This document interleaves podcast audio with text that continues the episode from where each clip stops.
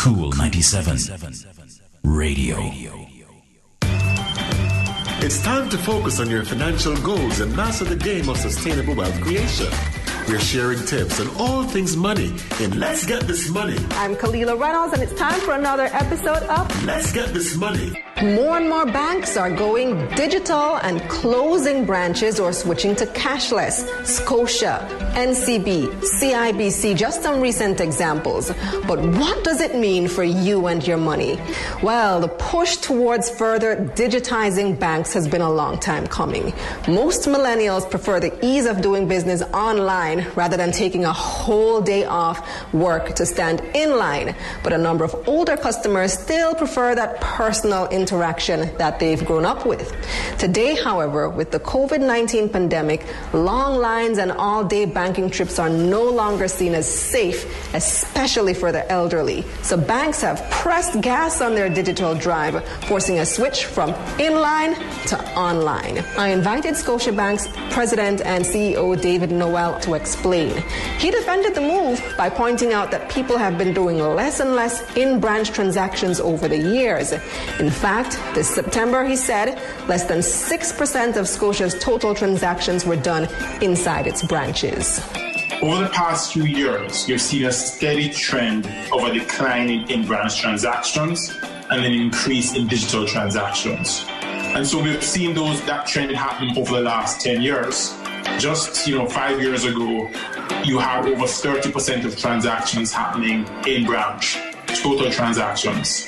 That has been coming down steadily, and online and mobile transactions used to be less than 10%. Online and mobile transactions crossed um, branch transactions in about 2017. So you had basically had more online transactions than branch transactions. And branch transactions, the percentage of all transactions, is now down to less than 6%. So in some of our branches um, that we're closing, they've actually seen a 50% drop in transactions in a one year period. Some of this behavior change by customers can be attributed to COVID 19 since there have been limits on public gatherings and nightly curfews. But Noel said that even before COVID, branch traffic had fallen by about half in some locations. And it's not just Scotia.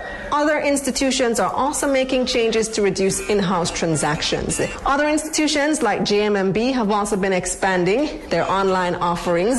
At its recent annual general meeting, JMMB Group CEO Keith Duncan said the pandemic has accelerated their digitization. Digital is going to be important in a new normal and driving that experience.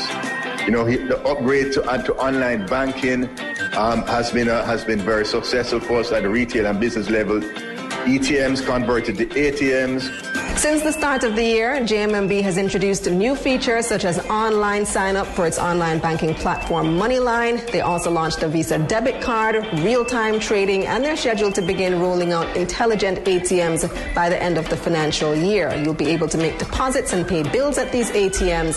They're also working to make opening an account online possible.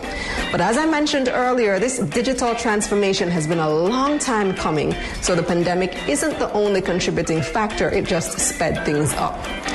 So those are some of the positives, but these changes also have a downside. First of all, people don't like change, especially people who've been doing things a certain way for a really long time, such as the elderly.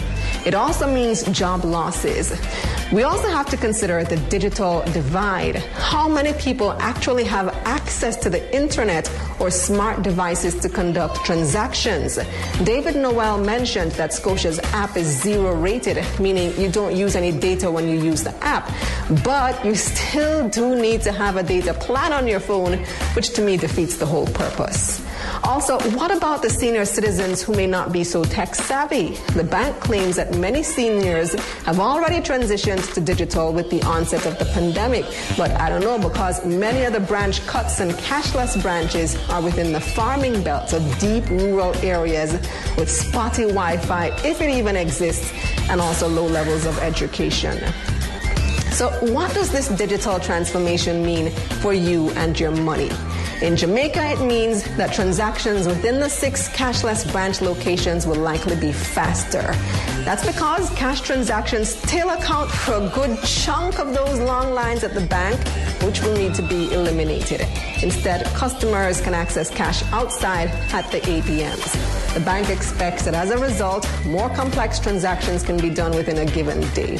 Now, personally, I think this digital switch is a good thing, even with the job losses. I think where technology can be used to make systems more efficient, go for it. That's it for this episode of Let's Get This Money. Let's get this money. Let's get this money. Wednesdays and Thursdays at 7:30 a.m. on Cool 97 FM. Cool 97 Radio.